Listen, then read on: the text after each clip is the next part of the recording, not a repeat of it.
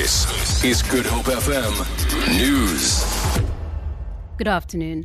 An arms dealer from Vereeniging who allegedly stole firearms intended for destruction from the police and sold them to gangs in the Western Cape has briefly appeared in the Bellville Magistrates Court. Detectives attached to Operation Combat arrested him two days ago in Vereeniging as part of an ongoing national investigation into firearm links between the police and gangsters. 50-year-old Alan Reeves faces eight charges including corruption, theft, racketeering and tampering with a firearm. The court heard that Reeves is a private collector of firearms and also deals in weapons. The state says by virtue of his appointment as a SAHRA heritage firearms expert and inspector, he had access to firearms intended for destruction. The police's Major General, Jeremy Vearey, says the investigation is still ongoing. As was the case with, with Colonel Prinsloo, given the linkage between matters he was implicated on allegedly and the Cape in particular, whoever was associated with him in the same network or enterprise would therefore also be tried here because that case has been centralized. The Go George bus service is expected to resume operation this afternoon on selected routes around George in the Southern Cape. Services were temporarily suspended on Wednesday following widespread violence, which saw several Go George buses set alight. One person has been arrested after taxi owners tried to prevent a police roadblock at the entrance of Thembalethu this morning.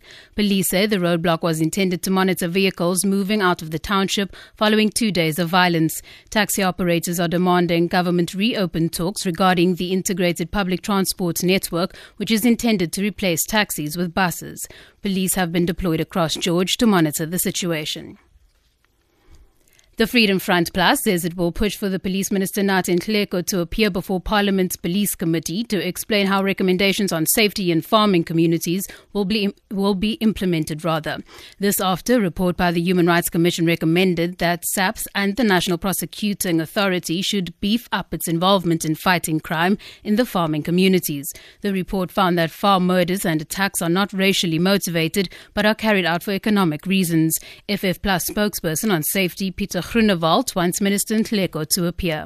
Request them to deal with this report at, in the same way as they deal with the Farlam Commission's recommendations uh, when it comes to the police services, where the minister must come re- and report to the portfolio committee and finally, a day after Greek Prime Minister Alexis Tsipras announced his resignation, pro- probably triggering new elections, 25 MPs from his Syriza party say they're breaking away to form a new party. Chris Buckler reports. It's led by the former it's led by the former Energy Minister, Panagiotis Lafazanis. Now, that gives you an idea that this is still a person that is close to Tsipras to some extent, but he's also been one of the fiercest critics inside the Greek Parliament.